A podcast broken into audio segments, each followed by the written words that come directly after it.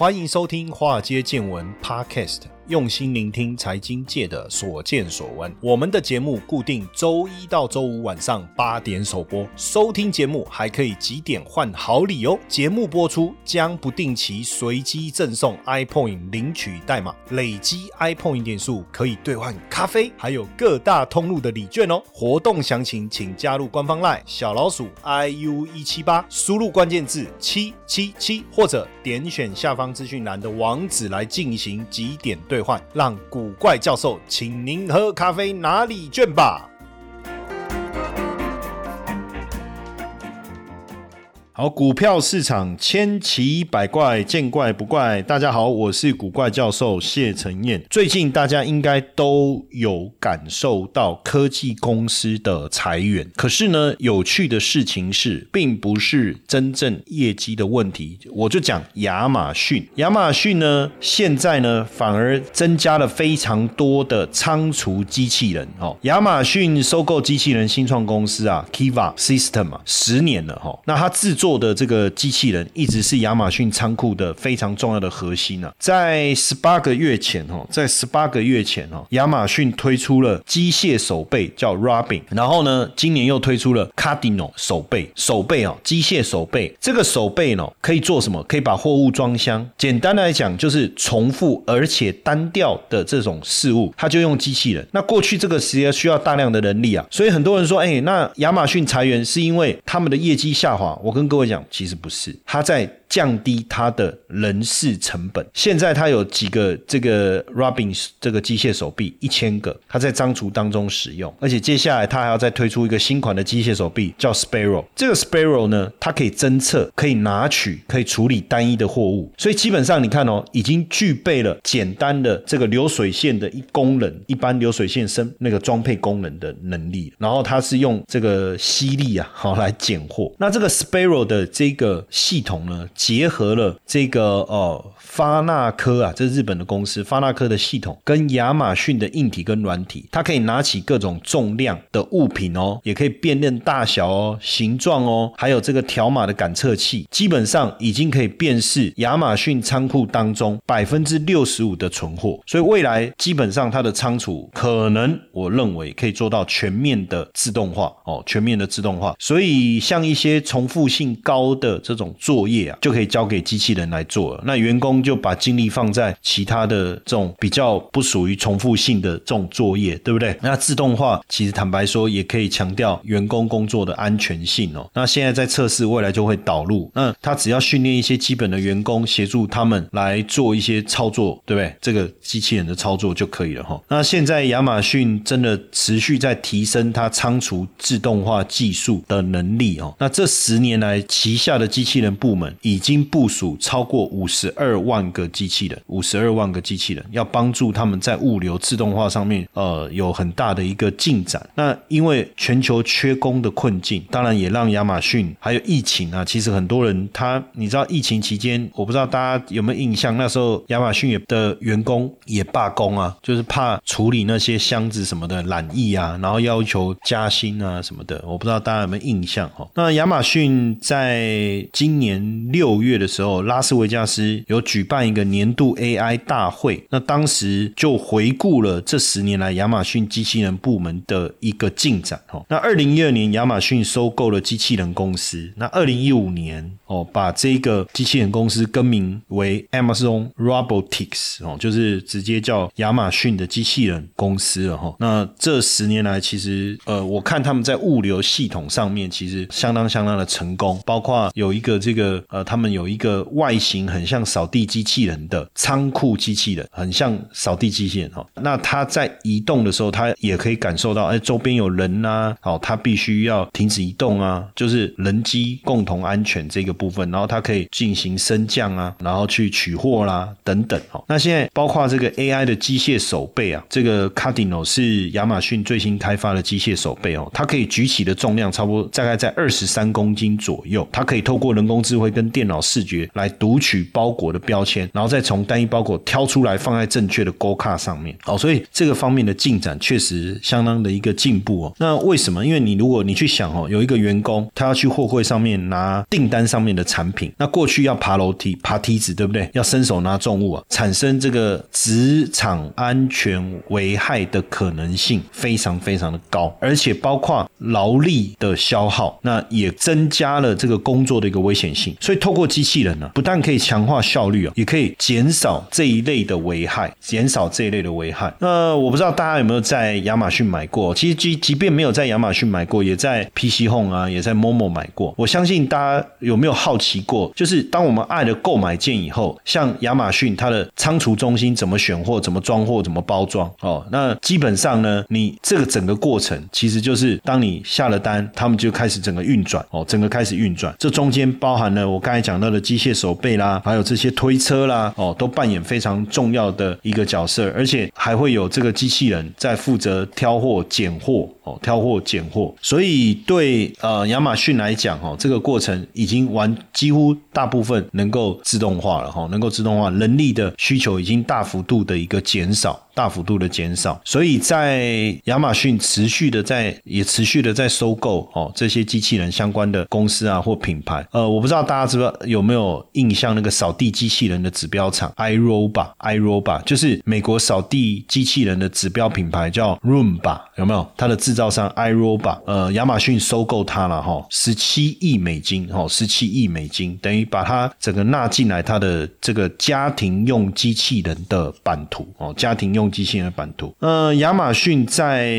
去年，哦，去年的九月有推出一个居家机器人叫 Astro 哦，Astro，我的发音应该是我不确定是不是正确啊，但但就是这个机器人。那这个机器人当然推出，呃，算是一个它的功能啊，就帮你检查门窗啦，侦测家里宠物的状况啦，大概是这样哦，大概是这样。那有一点像居居家监督机器人的概念哦，居家监督机器人概念。所以其实现在很多消费者机器人的功能性都不强，那可能目前是扫地机器人算比较实用了，算比较实用。但未来机器人如果能够做到的功能性更多的话，哦，比如说居家照护啦，哦，比如说呃家里有长者啦，那个机器人就在那边帮忙看着，对不对？啊，有什么特别的状况，哦，可以帮你做记录，哦，甚至做通知，类类似这样，有点像居家照护。可是坦白讲，他没有办法做的事情，就是真的帮这个家里的长者哦，比如说扶他。可能我不晓得未来行不行哦，但是至少比如说他要吃药的时候就不会这个吃了然后又忘记，哎，我到底吃了没啊？哦，这样子哦，他会提醒帮忙提醒晚辈去工作的时候，年轻人去外面工作，哎，他也可以看一下，哎，家里的长者有没有什么状况？哎，这个机器人的设计，我觉得未来应该会会很受到欢迎呢，很受到欢迎哦。那亚马逊陆陆续续的并购哈，却又引起了这个美国这个联邦贸易委员会的关注了哈，会觉得说，哎，你持续在收购，那这中间会不会有什么样的一个问题？哈，这个倒是蛮有趣的。大家有用过扫地机器人哈？那很多家里有宠物的这些呃苦主啊，就说：哎，那个扫地机器人扫扫扫会扫到那个狗屎啊？那这样会产生什么问题？你有用过扫地机器人，然后扫地机器人你家里又有宠物，然后狗放了一头大便，然后结果这个扫地机器人啪扫了这个狗屎以后会发生什么事？你去想，那就变成他带着那个狗屎满屋子跑啦，你就会发现满。屋子都是狗屎哦！哎，所以这个哎不讲我还没想到哦，这么一讲，我突然发现说这是一个问题呢，这是一个问题哈。那现在这个就我刚才讲那个亚马逊买下的 iRobot 对不对？他们内建的这个机器视觉跟 AI 人工智慧，它可以帮你辨识前面这个是袜子、鞋子、耳机，就是它是一个障碍物，然后基本上它就会去判读这是不是要去避开的区域，避开的区域，等于它会用 App 去。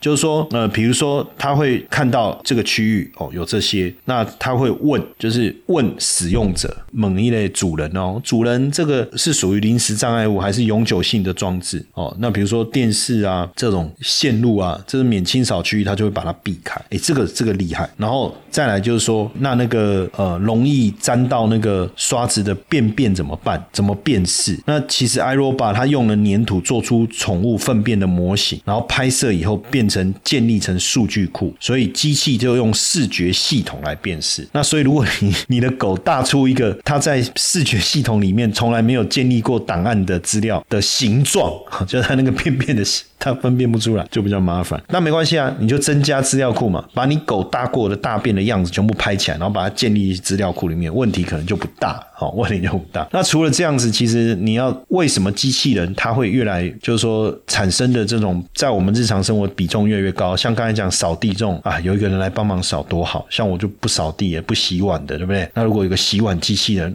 我一定买。对不对？有扫地机器人多好，拖地机器人最好，还有倒垃圾机器人哦，把所有男人该做的家事全部研发出机器人，好，那最棒，对不对？哦，那一天不小心洗了两个碗，我太太吓到说：“嗯，我从来没看过你洗碗，你今天怎么会洗碗？”那时候也不知道，心血来潮就想要洗个碗好了。可是其实我确实我不喜欢洗碗，我也不喜欢扫地，也不喜欢拖地，做这些事情。那如果有机器人啊，这多棒啊，对不对？你知道科技始终来自于人性，意思就是始终来自于懒惰的人性。好，那当然不止这样啊，像那个日本公司现在研发那个机器人蜘蛛机器人哦，就是下水道你要检查，其实有一些管线哦，可能人人要进去比较困难，可是确实需要进去辨识，对不对？那透过比较小型的像蜘蛛人这样的机器人，大家就可以进去检测啦、侦测啦，甚至有些环境比较危险，也可以透过机器人，那可以减少工人的工作量哦，甚至避免一些危险性啊。或是我不知道大家有没有看过一些电影，就是那个隧道不是爆炸了吗？那这时候你要进去抢救，你要怎么进去抢救？你派一个机器人进去，有没有？之前我看那部电影是无人机飞进去，然后就无人机撞到掉下来就挂了。啊，如果你是机器人爬行式的这种机器人，它可以可能进去检查，甚至帮你做援援救。那旧金山通过可以使用杀人机器人，这个这个我就觉得比较不好了哈。但是他们认为说，有时候执法上可能透过机器人来去歼灭歹徒啊什么的。那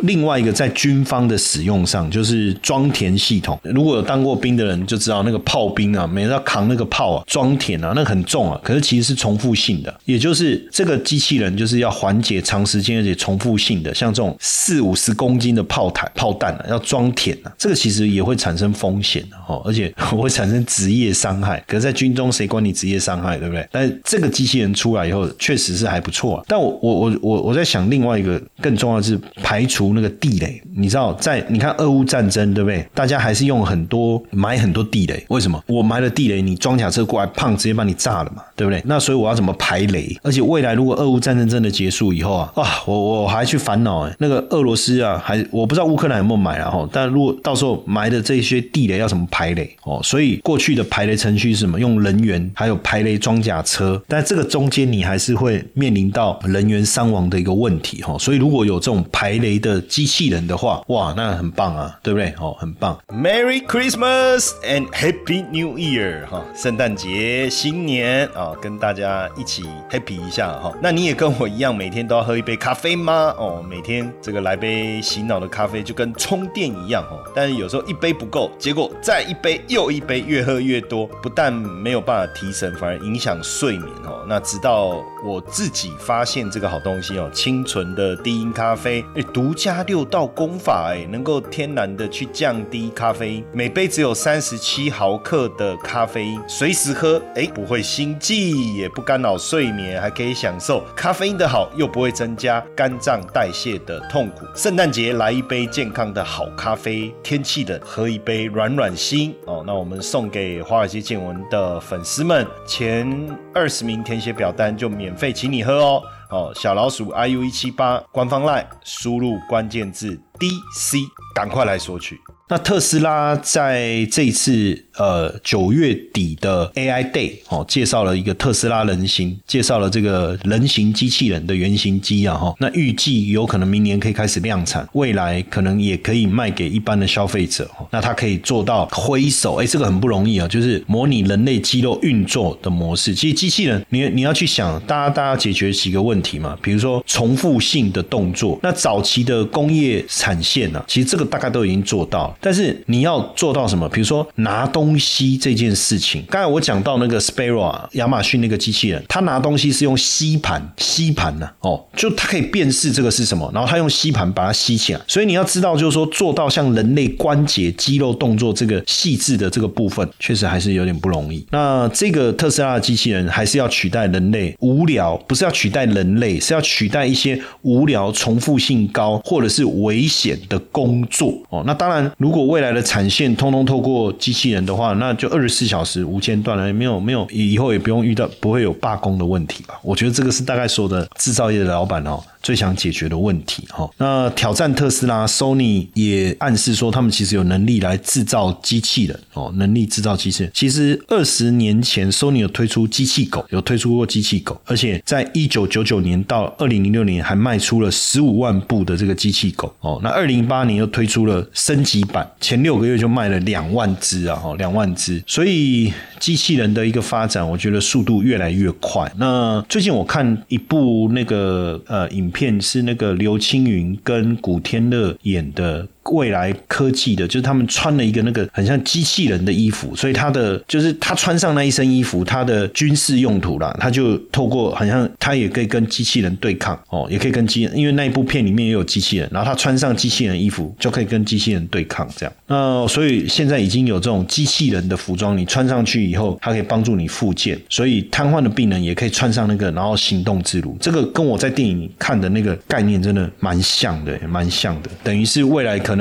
对于这个需要，就是我们讲，因为我不知道怎么用这个名词哈，就是瘫痪的人，他可能穿上这个衣服，他就可以行动自如了哈。那所以现在全球的机器人的销售开始大幅度的上升，物流机器人、服务机器人哈。IFR 统计，二零二一年销售最多的五种专业型的服务机器人，物流的、酒店的、医疗、清洁、农用。我不知道大家呃最近有没有去餐厅吃饭，有遇到服务型的机器人？我之前有一次去呃有一家。他那个好像是刷奶液，是不是？他是念帅奶液，然后他他们就用那个。服务机器人就是你点了餐餐了以后，你在桌桌上按嘛，然后点餐嘛，然后那个机器人就送到你旁边来这样子哦。那它的动线什么，它可能都设定好，然后它就告诉你，哎，你的餐来了，他就有人讲话啊。你拿走以后，它就你你吃完的盘子放在上面，它就把你收走，大幅度减少人力的一个需求了哈。那所以机器人的市场确实大爆发，因为疫情过后，第一个传统的生产线啊，大家回去的意愿降低了，然后再来是人力的需求提高以后啊，呃要。怎么快速的去解决补人的问题，然后再来重复性的工作啊，怎么能不能降低人力的需求哦？然后再来就是危险性的工作呢？所以二零二一年机器人市场强劲的成长，工业机器人安装成长了百分之三十，成长了百分之三十，而且目前亚洲是最大的机器人市场，百分之七十安装在亚洲。那亚洲最大采用者是中国大陆哦，中国大陆哦也算是，那日本是第二大，南韩是接接着美国大大陆跟日本之。后第四大的机器人市场，那台湾也成长了百分之三十，新安装量去年大概是九千六百台，是第七大的工业机器人市场。所以疫情爆发以后啊，对机器人的运用的需求越来越多，领域是越来越广哦。美国主要是太空机器人、军事啊、协作机器人这一类的啊，军事用的可能比较多。呃，美国有赞助太空任务，大家知道很多电影也有在拍嘛。那欧盟的机器人主要还是也有在这个相关的发展。欧盟有推一个叫欧盟展望计划。然后也是针对机器人哦，针对机器人，所以你你会发现现在大家对机器人的需求是持续的在在攀升。那所以呢，哎，机器人相关的供应链怎么样？你看我们刚才从特斯拉的 Optimus 到亚马逊的 Sparrow 哦，从工业用到消费用到军事这些机器人市场规模是持续的在增长，持续的在增长。呃，成长率来看的话，二零二三年大概有机会百有百分之四的成长率，到了二零二二三年百分之四，二零二四年大概百分之八哦。百分之八，所以基本上大家可以理解哦。目前机器人有四大家族，四大机器人家族。这几年呃，机器人的数据的产值哈，二零二二年全球自动化跟机器人的产值是两超过两千六百亿美金哦，超过两千六百亿美金。四大家族哪四大哦？欧洲的库卡 ABB 跟日本的 Yaskawa 哦，是不是公司安川呐？哦，还有发那科、发那科、发那科、发那科，这是四大机器。器人家族哦，在整个他们所所产出的这个大概占了这个这个百分之七十以上哦，占了百分之七十以上，四大家族占了百分之七十以上。未来大家可能要也要去去认识这四大家族。那我们来介绍一个那个 Robo Robo Roba Roba 了哈，Roba Stocks 指数基金来认识这个机器人概念股哈。那基本上这一个指数基金 Ro Roba Stocks ETF 是二零一三年十十月二十二号成立的哈，其中包含了八十三档机器人概念股，主要涵盖美日德台、美日德台，有包含了这个医疗机器人、国防机器人、工业机器人、家用机器人等等哈，涵盖的范围很广。那目前主要我刚才讲到了安川电机有没有哦？还有发那科，它也它也也都有哦。库卡、ABB 这几个，我刚才讲的这几个四大家族哈，都含在在内。还有我们台湾的上银科技也有。所以如果要谈机器人，你一定要认识四大家族，因为他们们的总收入啊，占全球机器人市场高达我刚才讲在将近七成哈。那日本的安川电机啊，哦，Yaskawa 是这样念吗？Yaskawa，哎，反正这我哎，我觉得我真的没有没语言能力真的很差哈。在创立在一九一五年，主要生产伺服器跟运动控制器。一九七七年就开发出了日本第一台全电气式的产业用机器人 Moto Man，Moto Man，Mo Mo 不是 Mo，我是肚子饿了是不是？我那面突然讲 Moto Man，唔是 motor Man。面啊，牛肉面。那另外一个是日本发那科哦，创立在一九五六年哦，全球市占第一的数控系统生产商。一九七四年第一台工业机器人问世哦，哇！第一家用机器人做机器人的公司哦，就是日本的发那科。那另外一个德国库卡哦，是主要客户都是汽车大厂啊。一九七三年就研发了全世界第一个电气驱动的六轴机器人，六轴哦，像我们人类一样有关节，这很不容易。那另外一家最后一个，我我们讲四大家族第四个就是瑞士的 ABB 啊，创立在一九八八年哦，核心技术就是运动控制系统。一九七四年就开发出第一台全电力的驱动工业机器人哦，工业机器人。所以基本上，呃，当然在这里面，我们台湾有没有被纳进去这个 ETF 当中？有上银，大家知道上银全球第三大滚珠螺杆厂跟线性滑轨厂，还有台达电。台达电其实，在二零一四年，因为我们一般来讲就是想它是电源供应器嘛，可是其实它在二零一四年就就有展示过工业机器人了哈。还有研华科技哦，我们台湾的研华科技、东元电机、凌华科技跟亚德克哈。那机器人的发展趋势哦，基本上你可以去想，就生产型的机器人就是。重复性而且单调的工作哦，再来是服务型的机器人。我刚才讲长照，对不对？就是陪伴呐、照顾啦，其实比较有一点像监督的一个概念啊。不要讲监督啦，就是照护，对不对？可是有有照，能不能做到护，这我不晓得。另外就医疗型的机器人哦，就是一些医疗手术护理的工作。那另外就是救灾用的机器人，这个是目前主要的一个应用了哈。那当然科技的发展，机器人 AI 人工智慧的主题一直在发酵，所以很多人呃。现在也有就有这样的一个机器人与自动化指数的 ETF 了哈。那现在这个规模也持续的成长，这几年成长的速度也相当相当的快哦，相当的快。那当然，这个这一类的 ETF 其实也慢慢的越来越多了哈，越来越多。像另外一个 ETF 是二零一八年这个发行的，叫纳斯达克人工智慧与机器人 ETF 哦，那它也持有呃很多科技方面涵盖医疗通讯类的这个这一类。的一个股票，其实这种这方面的 ETF 其实也越来越来越多哈，所以未来如果大家对这一方面的投资有兴趣的话，其实也可以特别追踪一下哦。当然，主要它就是专注在跟机器人有关的一个领域啦哦，机器人有关领域。其实我个人自己的感受是这样，就是说呃，为什么我我我我们今天特别来聊机器人哦？你有没有发现哦？疫情发生之后啊，就业市场产生了很大的变化，一些比较属于。劳力密集哦，然后劳力密集就是说人与人比较难有一个明确的这种所谓的这种交流空间的这些工作，突然之间大家不想要返回去第一线哦，像那我我刚才讲亚马逊那个就最明显的例子，因为大家会觉得染疫风险提高了，或是对自己的生命的意识、对自己生命的价值认知程度的提升，那对于这种无聊而且单调重复性的工作开始失去了一些兴投入的意愿，所以这一类是一个问题，这这是一个问。题，所以这个是一个刺激这个机器人产业快速发展的一个原因。另外一个是什么？就是我们也发现说，疫情的关系，一旦染疫了，这个工厂只要是以人为主的产线都必须停下来。所以如果是一个自动化的产线，这个问题就不存在了嘛，就没有染疫的问题嘛。这个也是另外一个促使这个机器人快速发展的一个因素。另外一个是什么？